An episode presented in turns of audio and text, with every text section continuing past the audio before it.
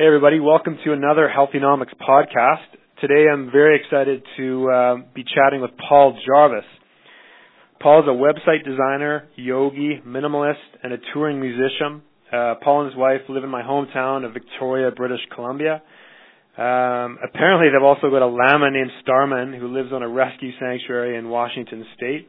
Uh, Paul believes veganism is love, and anyone who tells you otherwise can be kicked in the junk. uh, Paul is also the author of Eat Awesome, a regular person's guide to plant-based whole foods. Paul, I'd like to welcome you, and thanks so much for your time. Hey, thank you very much, Mark. Glad to be uh, glad to be on the show, and hello, everybody. Hey, um, yeah, that's great. Um, so to get the ball rolling, why don't uh, you just give us a bit more background on you, who you are, uh, where you're from, and uh, and what you do? Sure. Um, I grew up in Toronto, Ontario, Canada, and I moved to the West Coast probably about 15, 16 years now, and just been basically living the dream. I lived in Tofino with my wife for about four years. We were just surfed and that sort of thing, and uh, along the way, I kind of picked up um, veganism, and that kind of has stuck, and I really have gotten into getting to the to like the roots of making everything. So the the basic ingredients, using whole foods and that sort of thing. So that's a, and living in Tofino, I don't. There's not really an option for vegans to go out and eat in lots of places or to get like vegan dirty food, as I like to call it. yeah. And so you can't go out and find like the tofu dogs or the like seitan burgers or anything. You basically have to make all of your food at home from whole ingredients to to be a vegan in Tofino. But it was good because it really got me interested in that and really kind of tweaking how I ate. Very cool. So let's go back. So how long have you been a vegan, and uh, what what made you um, do the switch? I guess. Sure. I've been I've actually had allergies with um dairy and meat my whole life, so I haven't really but I mean I still was was eating some chicken and some fish and that sort of thing. And then uh, my wife introduced me to vegetarianism and kind of like on a I think it was like a New Year's resolution. I was just like, okay, I, I don't think I think I can go a year without eating meat. Yeah. And I did that and I ended up feeling a lot better and having a lot more energy so it kind of stuck. So I think that was probably about five or six or seven maybe years. It was a it was a while ago. Yeah. And it just kind of stuck, and kind of as I've been getting into Whole Foods and tweaking that sort of thing, I really find that I can positively affect the energy I have, and based on what I eat. So from a health perspective, so you, you mentioned so your energy levels. Um, what else have you noticed that, that that's benefited from uh, your change in diet? Sure. Um, I have. I, I don't get sick as as often. Okay. And it, it was. I was getting probably, and it, it's probably typical. Like I was getting a cold maybe three or four times a year, and I think that's fairly typical of like the Western world and people in it. And now I maybe once a year I get sick and I can really like if something and I mean I can use Tofino as an example. When somebody gets sick in Tofino, everybody gets sick in Tofino. So you can kind of see the life cycle of viruses like colds and flus. Yeah. And sometimes and this last season was a doozy and people were out sick for a month and I, my wife and I got sick as well, but we were only sick for like a day or two basically and then we kind of felt better. And I really think that has to do with like clean eating and not having things that cause inflammation. Like we, both of us don't eat gluten either, okay. and gluten is. It, I really noticed a huge difference when I stopped eating gluten. First of all, I didn't realize that my hands were swollen all the time until because I thought that that, was just the way my hands looked. And my joints you just thought he had fat fingers. Yeah, exactly. And I just like my joints would ache a lot. And since I stopped eating wheat probably three years ago, and it's made such a difference in terms of inflammation and mucus production. Like I used to be, like I'd use in the winter, I'd get pretty snotty. And it's just since since giving up wheat as well. I mean, wheat has nothing to do with veganism, but that was a that was a huge thing for me. Was as soon as I cut out wheat and I let my body detox from wheat, it started to be a lot better on me. so. So you mentioned inflammation. Um, I guess you know a lot of people may not understand. So their understanding of inflammation is like you know when you sprain your ankle and your your ankle swells up. Um, what do you mean by by inflammation and um, and how, and why are you trying to minimize that effect in your body with with your diet? Sure. I mean, the one of the things was uh, like you said, the fat fingers. I I didn't. Yep. I had fat fingers, and I didn't, and I thought that was normal. And since like just basically swelling, okay. like in my my body, like like distended gut, like I, I have kind of a beer belly. I don't even drink, so like stopping eating wheat, my my stomach flattened out, which is a a, a good side effect, I think. Yep. But as well, like there's also inflammation in like your gastrointestinal tract, and you can kind of like it, it gets a little personal, but you can eliminate waste a lot faster if there's less blockages. Like people are talking about like oh high fiber diet, Yeah. and that's that's a good thing. But if you eliminate things like wheat and things that cause inflammation there, it allows stuff to move quickly through it. And I mean, there's a, a running joke in the vegan. Vegans always like to talk about pooping because it's it's a lot easier when you're vegan and if you don't eat things like wheat or dairy that really build stuff up Yeah. to eliminate things quicker. And then obviously your body likes it when you can eliminate things quicker and you feel better because you're you're basically becoming more efficient. yeah, your whole system's be, just being allowed to act, I guess, sort of how it's supposed to be acting. Yeah. Um, and what about your surfing? Have you noticed any uh, improvements, sort of, you know, in any athletic endeavors or or any other sort of sports, sporting activities you do? Definitely, and I mean, I, it's kind of, and it's totally unscientific, but I call it my wheat haze when I would eat gluten, and I mean, I'm probably have some, like, intolerance to it. I'm definitely not celiac because I didn't have huge reactions or anything like that. Yeah. But I didn't realize that I, I reacted to wheat until I stopped eating it, and now if, like, I have a, a piece of bread or, or a pizza that's not a gluten-free pizza, I really, really noticed it, and I, it it took a detox diet of like basically eliminating anything that could cause a reaction in my body for about a month, and then slowly reintroducing things and seeing how it reacts. Because your body is pretty resilient, so it builds up tolerances to things it might be intolerant of. But the the wheat haze is basically whenever I eat wheat, I get it almost it's not like drunk, but I feel like I have a screen on my brain Yeah. so with Just- physical activity now, I can just like with my yoga practice, I can concentrate that much better if my diet is totally clean. Or if I'm surfing, I can pay attention to what the waves in the water and the other surfers are doing.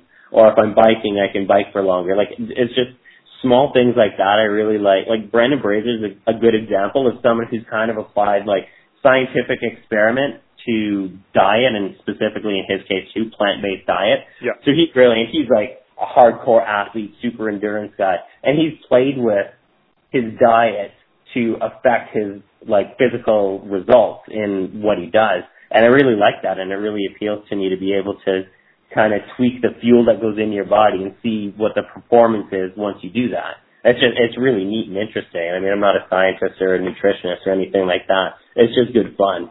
But absolutely, I mean, and, and I mean, what better sort of testing ground than yourself? I mean, no one knows Yeah. you better than you, right? Um. And for those who don't know, Brendan Brazier is a is he an ultra um, endurance Yeah. athlete? And and he's on a plant based diet, or is he a vegan completely? Yeah, or- he's vegan. He's mostly raw as well. I would suggest um, Thrive Diet. I think that's the name of his book. I'm pretty sure it's Thrive Diet. okay. The first half of the book is talking about what he's done to get where he's at in terms of like tweaking his diet and and and like the sports related stuff that he does and how the energy and affects the output. And then the last half of the book are just good recipes and, and they're all pretty pretty simple too, kind of like in in my book Eat Awesome. They're just kind of very very easy to follow recipes. So that's a that's a great that's a great book for anybody who's interested in the athletic side of tweaking your diet and getting more plant based and eliminating things like dairy and and gluten and that sort of thing. Yeah, I'll definitely put a link to that in the post. Um, Cool. that also brings. Have you read um, Rich Roll's book? No. Finding Ultra. Anyways, he's um he's an ultra endurance athlete, uh vegan as well. Um yeah, if you haven't checked it out, I, I really recommend that book. Um, he uh, brief now. Basically, he was um, a competitive or a, collegiate swimmer at Stanford. You know, very good, and then went into the corporate world, became a lawyer, etc. Um, actually he was an alcoholic um, for a while, and um, once he, he sort of dealt with that, he was looking to make some big changes, and he he did that with his diet, and um, that sort of resulted in him wanting to get fitter again, and then he you know competed in the uh, Ultra Ironman, I believe was the race. And uh, anyways, awesome. check out the book if you get a chance. Cool. Um, it is called Finding Ultra. Um, that brings uh, another book to mind. Actually, have you read Wheat Belly? No, but I've, I've seen that before, and I, I laugh at it because it's kind of like the way I talk about it as well. I haven't read it either, but I know it's it's very very popular. Um, so I was just curious to see if you had read that yet. But um, yeah, it sounds like some of the same sort of issues with wheat that um, that you're talking about. But um, yeah, and I think a lot of people just cause wheat is so like not to get into like the primal diet or any of that stuff, but wheat is fairly new as uh, for humans as a species, it's so it's so processed or processed. Sorry, I'm talking to another Canadian. I can say processed. yeah. but it, it's such a processed thing that it our bodies, I don't think, can handle it as well as they can things like fruits and vegetables that we've been eating as a species for millennia. Mm-hmm. So yeah, it, it's interesting too. And I mean, like, I'm a big advocate of of trying and seeing, like, doing an elimination diet is a great way to see um, kind of what your body negatively reacts to because you might not know. Like you might not know that you have issues with wheat and gluten because your body, but your body is taxing your body because your body's working that much harder to to process it. Exactly. Yeah. Um, so, have you had any um, sort of major challenges with with being a vegan? Like, I guess challenges that come to mind, you know, with regards to you mentioned sort of shopping and availability of uh, food, especially in Tofino for a vegan, but um, you know anything with regards to shopping or cravings or meal planning, um, any specific challenges that come to mind? Yeah, I mean, there, and there's a couple points there. Uh, the, the first is that it's really easy if you just eat whole foods. It's really easy to grocery shop and basically you stick to the out, the outside walls usually yeah. of the grocery store it's really easy to eat whole foods. And I mean, a lot of what I eat is fresh produce. And then I buy a lot of my grains and my nuts and seeds in bulk. And I, I save a ton of money by doing, by doing that, especially in places like Tofino. Like the internet's great. I order all of my nuts from a place in the interior of BC probably once every two months. And I mean, I eat a, I eat a lot of nuts and seeds. Yeah. But I, I do bulk orders and it costs maybe 15 bucks in shipping and I get 60 to 70% off of what I would pay in the store for organic, raw nuts and seeds. So things like that, like there's ways to kind of do that. And in the summer in Tofino and in a lot of places, there's farmers markets, there's like food co-ops and that sort of thing. So at home, eating whole foods, so easy to do. Traveling is a different matter and eating out is a different matter. And traveling, it just requires a bit of pre-planning. And I mean, like my, my wife and I are on the road a lot. And we do a lot of road trips. Yeah. So it just requires a bit of a bit of time in Google looking to see what vegan restaurants and options there are where you're traveling. And a lot of the times we're surprised. Like we've been in some pretty small cities or like bigger cities in the like American Midwest and stuff. Just places where you think like, oh man, I, there's probably nothing to eat. Like Omaha, yeah. Omaha has such a wicked vegan community and really a large amount of vegan places to eat. And it was just we were we ended up staying a couple more days in Omaha just because we were surprised. so things like that. And then at eating at restaurants, we we I I don't know, maybe we've been lucky or maybe it's just it, it it's easy to find things. Like we've had such good luck just if there's nothing on the menu somewhere that we can eat, being like vegan and gluten free, then a lot of the times we'll just say like, hey, this is what we can eat. Can your kitchen make any anything? Can their imaginations go wild and just make us anything or combine some things on the menu from pieces and that sort of thing? We've had great luck. Like we always end up getting a wicked a wicked meal. So they're they're pretty pretty accommodating usually. Yeah, I mean for the most part. I mean obviously it depends on the restaurant. Yeah. Like I don't think you could probably walk into McDonald's and and get something like that. But I mean restaurants that that we that we eat at and ones like if they're focused and you can kind of tell by like looking at the menu like if they focus on sustainability or local ingredients or organic ingredients then their kitchen's going to know how to make something for us and it's going to be really good. Exactly. kind of thing. So there's like keywords that we can kind of look for on menus and that kind of leads us in the right direction. Even if there's zero vegan options that we can find googling then we can always find something that way that's cool, and I'm sure um, there's probably like um, apps and stuff um, that are, are websites where you can go in and search your city, and it probably brings up uh, vegan restaurants or options. Yep. Yeah, Yelp, you can do it. Happy Cow is a website dedicated to basically vegetarian restaurants. So it's got a list, it's got reviews. But Yelp is actually the best one because that has such a huge user base and almost every restaurant that exists in North America is in Yelp and you can sort by vegan and vegetarian. Oh, so, very cool. Yeah, and you can do that on your iPhone. So basically, like I'll be driving and my wife will be on my phone looking at restaurants like as we enter a town we've never been to. and we usually find something within a couple minutes. So Yeah, that's awesome. Beauty the beauty of technology. Exactly. Um, so let's go back to your book. Um, what where did the idea come from and sort of what were your thoughts when you decided to to write the the book Eat Awesome and you know what you know the content you wanted to put in there and uh, I guess the strategy you know uh, just going through and I've, I've gone through it. I haven't made any of the recipes yet, although uh, I'm keen to. And my wife is really keen to make have me make some. Um, but just it's really simple and easy to follow. And um, for someone like me that sometimes gets intimidated by you know sort of fancy recipes, this sort of makes it seem really really easy, and and the food looks fantastic from the pictures.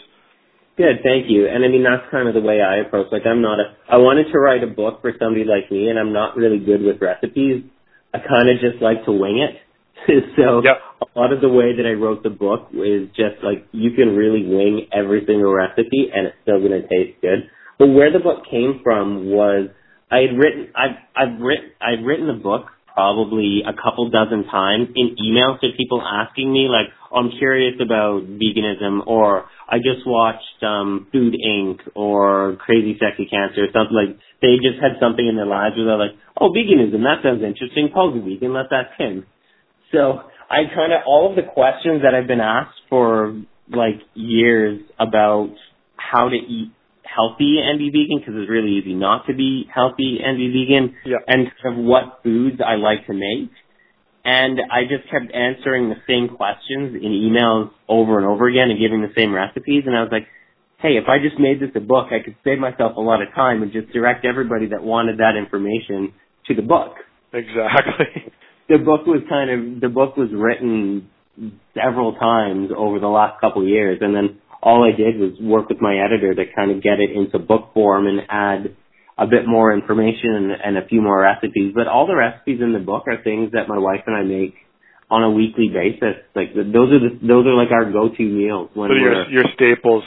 Yeah, and that's kind of what I wanted to share because I know there's a lot, of, and I wanted to keep. I kept it intentionally short, just because it's not a like if you go vegan, if you're thinking about going vegan and you get my book, it's not enough information. It's a good start, and it's kind of like a, a leaning into it. And I mean, I don't even care if you're not vegan and you want to try the recipes. Like it doesn't. That to me is such a minor detail. Like if you're eating well and your body's doing well, then that's good. And you might start thinking about some things that you maybe haven't before, or start tweaking in ways like that. But I mean, the book is really just. uh like these are some good these some good samples and some good ideas for what like a healthy vegan could eat or does eat in in my case.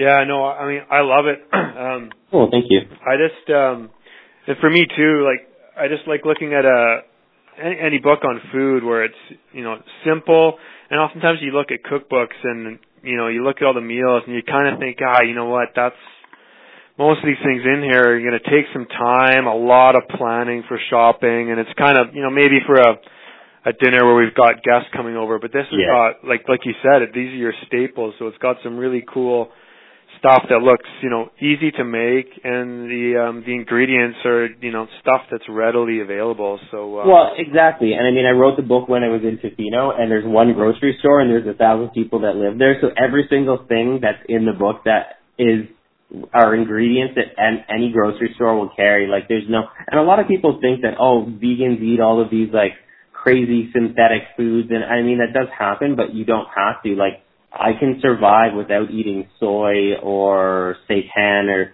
any of these like made up stuff. Like whole food, it's really easy to grasp whole foods. I mean, I don't even really like the term vegan. Yeah. It's just like, and that's why, like, I left that off of the title. It's just like plant-based whole foods, and that's it. Doesn't need anything more than that, and that's really what the book is about. It's just eat, eating well. It doesn't. It yeah, it doesn't have meat, but that's not that's not the biggest point of the book. It's just eating eating healthy food. Yeah, exactly. And for me, who's I'm not not a vegan, but um, I can look at this book and I can really appreciate that I, I don't need to have meat in there I mean, I look at the pictures and the ingredients. I'm like, this this looks great. So it, I look at it, it's like it's not missing anything to me, and, and I'm not a vegan, so yeah. As you can say, this yeah, book's probably not just for vegans. No, and I mean it, it's really written for people that aren't vegan, and that's really the main the main yep. reason that I wrote the book is for like I was saying with the like people emailing me that aren't vegan or thinking about or or just thinking about having like one or two plant based meals a week and I mean, a lot of people do. I think it was PETA. I'm not 100% sure, but somebody has like Meatless Monday, where you, where you eat something that isn't meat on Monday nights, and it's just like kind of leaning in that direction. I think is a is not a bad idea, and obviously it's something just to try. I'm a big fan of experimenting, especially with food, and I I don't think it's it's a bad idea to just kind of kind of give something like that a try. Yeah, I know that's great.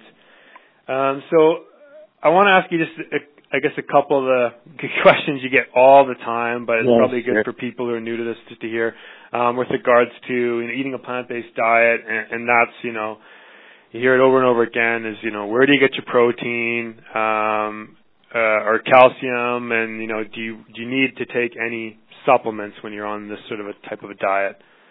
Sure. I know that's kind of a three uh, pronged question, but And I mean, the, the protein is so like there, there's T-shirts that vegans have for themselves that say where do you get your protein. Yeah, it's, I yeah. It's a it's kind of funny, but I mean, like looking at studies, and I mean, one good example if you're like super into the science and stuff is the China study, and that really gets into like they studied in um China, obviously. They studied certain communities that hadn't been westernized, and the study was done, I think, in the 70s. It was done quite a while ago. They studied um, like communities that weren't influenced at all by Western diet and then ones that had and kind of comparing and contrasting. And so that's a good book for things like that. But coming back to the protein thing, we, like, as a society, we eat, I think it's like 30 to 50% more protein than we used to. And, like, obesity levels and heart attacks and that sort of thing are on the increase as well. And like I think one we have in our minds like protein is the the magic bullet to solve everything in terms of like athleticism. Like oh I'll just eat more protein and I'm good. And yeah. I, I I really don't think that's the case. But the other thing is eating a plant based diet is really really high in protein, and I get protein from things like nuts and seeds and I'm just trying to, I wish I had looked through my book again because I haven't looked at it for a little while. But even things like lentils and quinoa yeah. have really good amounts of protein. Lots of beans have, have good amounts of protein. I eat a ton of chickpeas just because they're one of my favorites. So that sort of thing. And I mean, like even things like chlorella, which is like a broken down plant, is a really good source of that. And for calcium, I think that I can't remember where I read this, and I have really bad source amnesia for things like this. But basically, in Florida, and this was years and years ago, they were kind of like people weren't buying oranges and orange juice, so the the farming commission or whatever figured out that okay, there's some calcium in um and some vitamin C in oranges, so we're gonna promote that as like the vitamin C like source for people. But then if you look at something like broccoli or kale, that has a gazillion times more um vitamin C than oranges. So there's a lot of misnomers in the health or in kind of marketing for for that sort of thing. So things like broccoli and kale have good amounts of calcium and good amounts of vitamin C. Yeah. And there's really ways to combine food. And I mean, in the book, I really talk about. I don't really pay attention to like, okay, am I getting enough calcium? Am I getting enough protein? Am I getting enough this? Am I getting enough that? I eat a varied diet, so I, I kind of eat lots of different vegetables every week, lots of different fruits, lots of different grain sources, lots of different nuts and seeds. So I try to make it as varied as possible, and then I don't worry about anything else. The only thing that um, some studies have shown is that B12 is hard to get in plant-based form. And I mean, there are some things, like there's some sea vegetables that have it, and I mean, I really love kelp noodles, so I eat a lot of those. Nutritional yeast has B12 in it as well. Yeah. But, I mean, I do take a B12 supplement sometimes. I mean, I kind of forget, and I'm bad at taking that kind of thing anyways. But, so I do take, and I mean, if I feel like, uh, if I'm feeling run down, I'll take some vitamin D and some vitamin C, but I really don't, I really don't think about that because my body's not telling me that I need to. Like I'm kind of, I don't feel run down. I don't feel tired. I don't feel weak eating a varied whole foods plant-based diet. So I don't really focus on that sort of thing. Yeah. Have you had any, um, any sort of metrics uh, tested with regards to like I don't know blood work, sort of yeah, you know cholesterol and all that stuff before, yeah. after, during? Yep, uh, my wife and I both do that just because we like to, because obviously vegans get a lot of flack from people, so just kind of to put to put there, and it's, and it's interesting too. Basically, like anytime, like at dinner parties or whatever, if it kind of comes up that we're vegan, that we're, we don't really like to preach that. But as soon as you tell somebody that isn't vegan that you're vegan, they become a nutrition expert, and it's like it's pretty funny. And I, I, it's not an insult to anybody like that, but it's it's interesting, and it it makes me happy because it means that people are thinking about what they're eating, and a lot of times that's not the case. So if somebody starts to think about what they're eating because they're challenging me on something, awesome, and I'm I'm stoked for that. So, but we have actually had a had blood work done to test um like vitamin and mineral levels, and we're like off the charts good, both of us, and we really don't like we take like I said, a vitamin B12 sometimes, yeah. not that often, and that shows up in the test. Like it shows that we're like eight or nine hundred percent over, just because we probably took a supplement that day.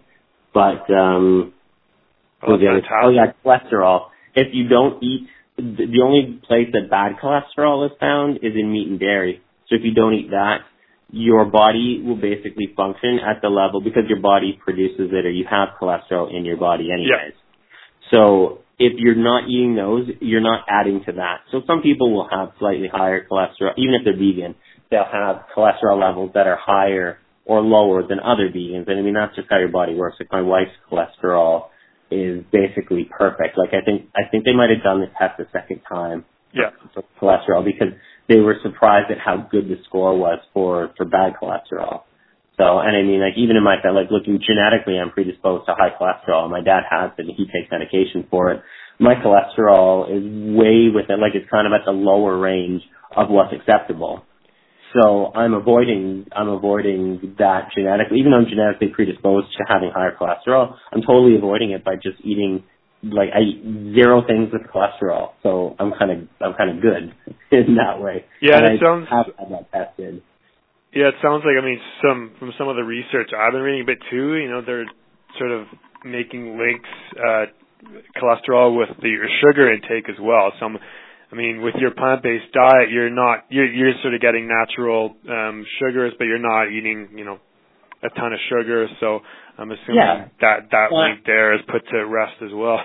Yeah, and I mean, I have a super sweet tooth, and like I don't deny it, but I like dates are probably one of my favorite things, and like I'll throw a date or two in a smoothie in the morning, or if I'm making a raw vegan cheesecake, which is a recipe in the book, which is probably one of the most popular ones.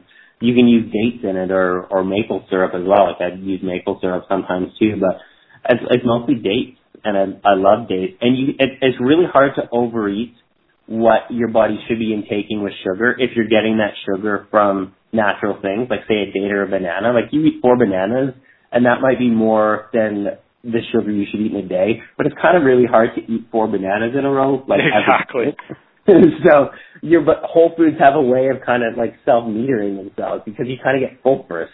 Well, yeah, exactly. Because it's not like you're eating this super dense, you know, I don't know, bag of peanut M and M's where you know the sugar is so so dense. But you know, the banana, yeah, you're absolutely you're gonna get stuffed. Yeah. Um, so just moving on here, um, one of the coolest things I, I liked uh, in your book was uh, how you make your own almond milk, and uh, I'm a big fan of almond milk, and I'm trying to drink more of it and slowly weaning myself off of sort of regular milk. Um, haven't quite gotten there, but uh, getting close. But um, anyways, I was just really surprised how simple it was. Um, uh, yeah, so I mean, do you do you make your own almond milk all the time, or?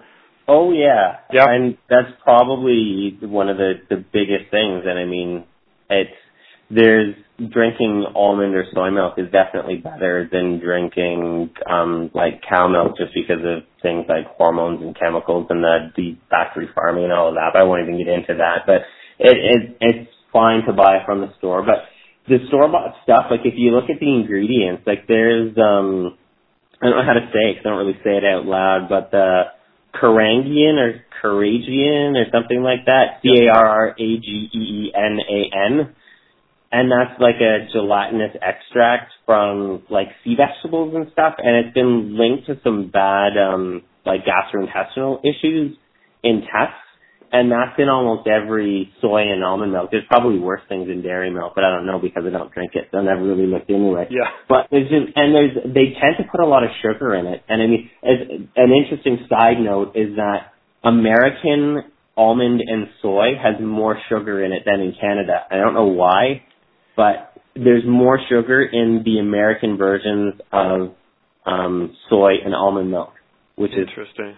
kind of puzzling. But yeah, so making getting back to the point, making almond milk is really easy, and then you know there's only one ingredient or two ingredients, I guess, water and almonds, and that's really the base. And I mean, you can add stuff to it, but the base for what I make that I put in smoothies or in the the sprouted granola that I make in the morning is I soak my I like I put almonds in a bowl and cover them with water at night.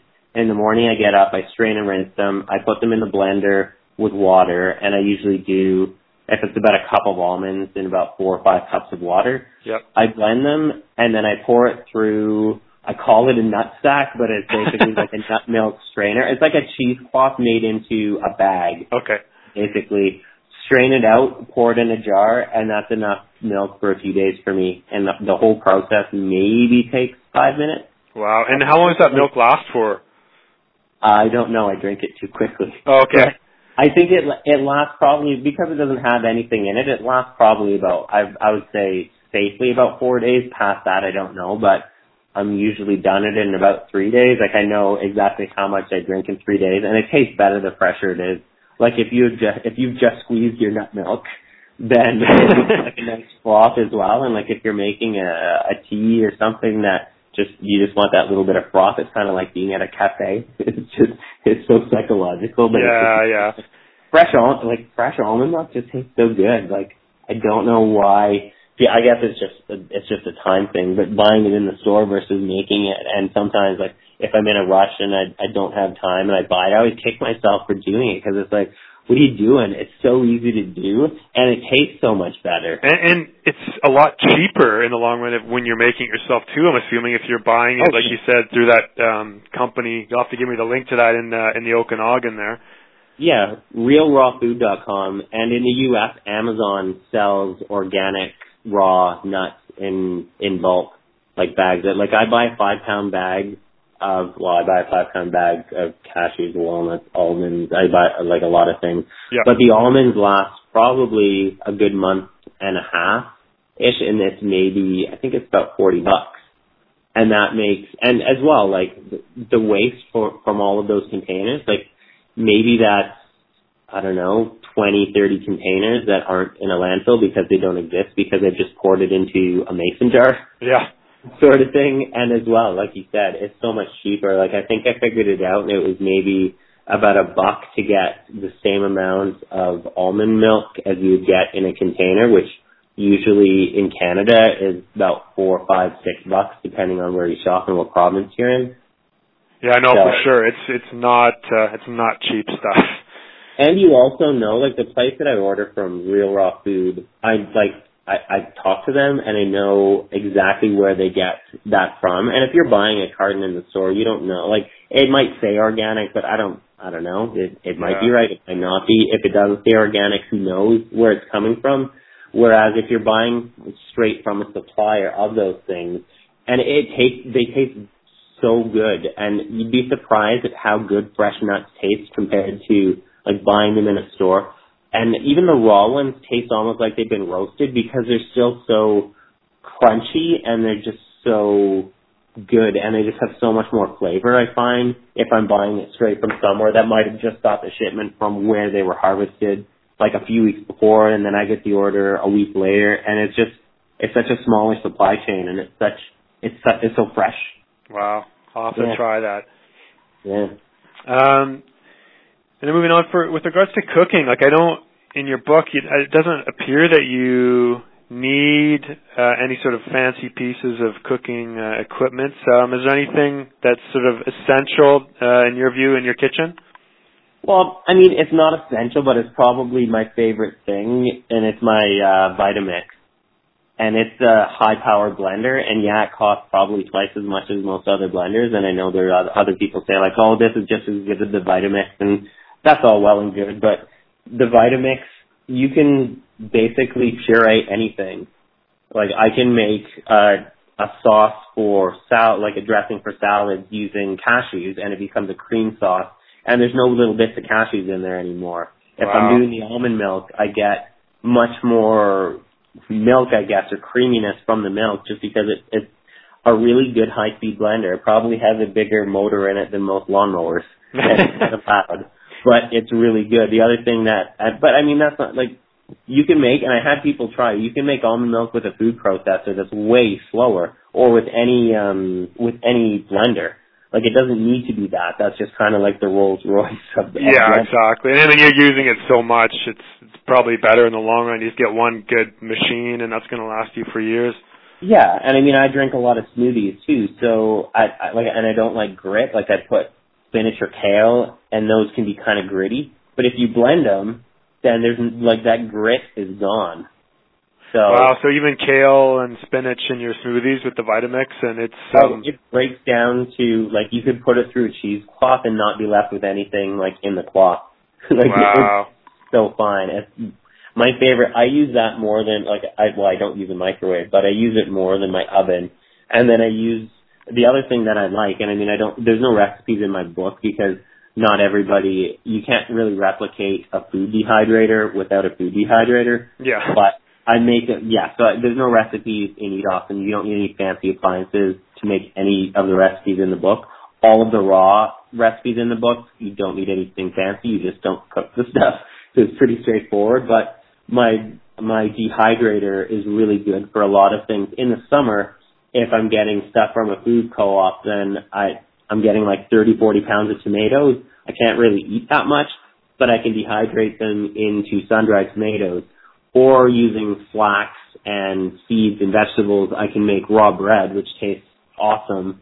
Or like I make granola, I sprout buckwheat and quinoa and a whole bunch of other like flavoring things like cinnamon and apples and dates and that, and I make my own granola. So and then I, I do that in the dehydrator. So I mean, dehydrators are really are really good. It's kind of a time commitment though because they do take sometimes a whole day to dehydrate things, and there there is prep work involved. But if you're a food nerd like me, you kind of really get into it. Like Yeah. I can make my own protein bars that I can bring on hikes or while traveling, or I can I can dehydrate whatever fruits and vegetables I want, sort of thing. But I mean, that's not that's definitely not necessary. But, But I, uh, uh, uh, fun to have. Yeah, if if my house was on fire, I'd grab my Vitamix first. Good So- to know.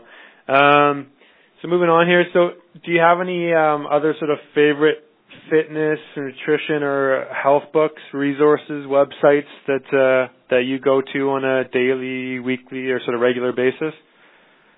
Um, I like a lot of. I just like when I'm thinking like, okay, I, I want to eat X. I just Google it, and whichever site I come to, I I like. But there was one um a bread recipe that I just found and that I made. It's on mynewroots.org, and it's called the life change. Just Google the life changing loaf of bread, and it's the first thing that comes up. But basically, the bread has no flour in it, so there's nothing refined in it. It's all whole ingredients. It doesn't even have yeast, and active commercial yeast has lots of bad things too that I, I won't even get into. But it's just basically nuts, seeds, and psyllium, and like uh, some flavoring things, a little bit of oil, a little bit of maple syrup, but it's not a sweet. It's not like a sweet bread. I put avocados on it today, but that's it's an amazing bread, and it's a hundred percent whole foods. And so it's not like a lot of people think like, oh, I, I shouldn't be eating bread. It's, it's, it's bad for me. It's nutritionally void, which is worse in a lot of cases. But it's just a, it's a good, like it's a hearty, thick loaf of bread, but it's really good. So mynewroots.org is definitely a good one. Okay. And I mean, I keep coming back to it, but Brendan Brazier is like the, like if I was a hardcore athlete instead of just like a recreational athlete, yeah. if I was like hardcore into it, he would be the person that I would be going to. He has at least two books, and both books I've read a few times because they're just chock full of really good information. And he's really approached it. Like I don't really, I have no science background, so I haven't approached anything that I've written or that I do from a science perspective. But he spent a lot of time and done a lot of research into like just the intersection of being a food nerd and being an endurance athlete. It's just so like he, you can tell how passionate he is by reading what he's written. And those are such valuable, valuable resources for anybody that is interested from like hardcore athletes to just people who are interested in their health. And they're all uh, like Thrive Diet. Uh, I can't remember the other one, but Thrive Diet is the the main one. And he's a good Canadian guy too, isn't he? Yeah, exactly. so check him out. Um, so listen, I want to respect your time here, Paul. Um, do you have any sort of last pieces of advice for people that are curious or considering a plant-based diet? Sure. I mean, the, the the biggest thing too is to not let yourself be bound by labels and that sort of thing. Like, you don't need to be vegan to eat one plant-based meal. You don't need to beat yourself up if you think like, okay, I want to go vegan, but then you you eat meat or dairy or something like that. Like, it, it's a process, and it it's really really hard to go vegan or to make such a huge life change overnight. So it's important to treat it as an experiment and not to beat yourself up when things don't go right because it, it's a learning experience. And it, it's just, it's good to listen to your body. Like your body's a lot smarter than we think it is in the majority of cases. And a lot of times it, it tells you what is working and what isn't. And I mean, obviously talking to nutritionalists or that sort of thing are good, but it, it's fun to just kind of play around with, with what you eat and see how you feel or to cut things out like meat or dairy or meat and see how you feel for a little bit. But yeah, like I said, the biggest thing is just just give it a try. Have one plant-based meal. I'm not asking anybody to go vegan, but give it a try and see if you like it. That's some great advice.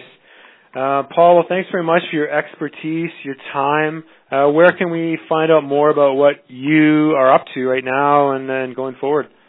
Sure. Um, well, my book is eatawesome.ca. And from there, I don't have a blog or anything like that, mostly because I just, I write articles for a lot of different publications and that. But if you sign up for my newsletter, that's the main thing. Like, I've developed probably 30 or 40 recipes since I released the book. Those are all on the mailing list, and those are all actually on the mailing list archive.